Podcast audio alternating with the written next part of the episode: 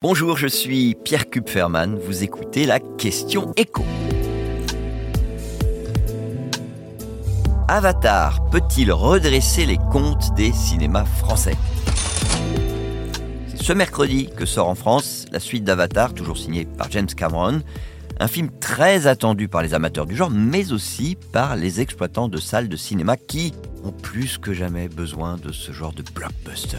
Avatar fait en effet partie des films à très gros budget. Hein. Il n'y a pas de chiffre officiel, mais la presse américaine parle d'au moins 250 millions de dollars. D'ailleurs, James Cameron assure que cette superproduction distribuée par Disney ne commencera à être rentable qu'à partir du moment où la vente de billets aura généré dans le monde 2 milliards de dollars de recettes. Et donc les exploitants de salles français espère bien récupérer une partie de cette manne. Alors je ne vais pas vous assommer de chiffres, mais retenez qu'Avatar 2 sort donc ce mercredi dans 762 cinémas différents en France, avec évidemment l'espoir que toutes les séances programmées feront à peu près le plein. Je rappelle que le film dure près de 3 heures et quart, ce qui limite le nombre de fois où il peut être diffusé sur une seule journée. L'objectif de Disney, en tout cas, pour la France, c'est de réaliser au moins 7 millions d'entrées. Alors ça peut paraître pas très ambitieux, 7 millions, par rapport aux 15 millions d'entrées d'Avatar il y a 13 ans. Mais le contexte a changé.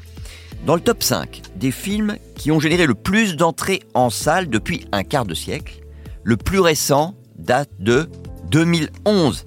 C'est intouchable, 19 millions et demi d'entrées. Eh bien aujourd'hui, faire deux fois moins d'entrées, autour de 10 millions, ça relève de l'exceptionnel. Donc on verra assez vite si Avatar peut ou pas atteindre ses 10 millions ou devra se contenter des 7 attendus par Disney ou en tout cas présentés comme tels. Ce qui est sûr, c'est que la distribution n'a pas lésiné sur la promo et a même pu tester l'attente du public avec la sortie en salle d'une version remasterisée du premier Avatar qui a quand même passé le cap du demi-million d'entrées, ce qui est pas mal.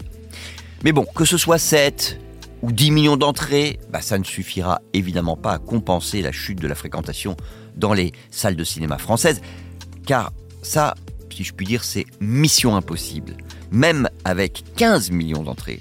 Parce que la différence de fréquentation entre 2019 et aujourd'hui, sur une année, elle dépasse les 55 millions d'entrées. La baisse, c'est quasiment 30% par rapport à 2019, qui est l'année de référence puisque c'est l'année avant le Covid. Donc l'objectif avec un film comme Avatar, en vérité, c'est juste de limiter la casse.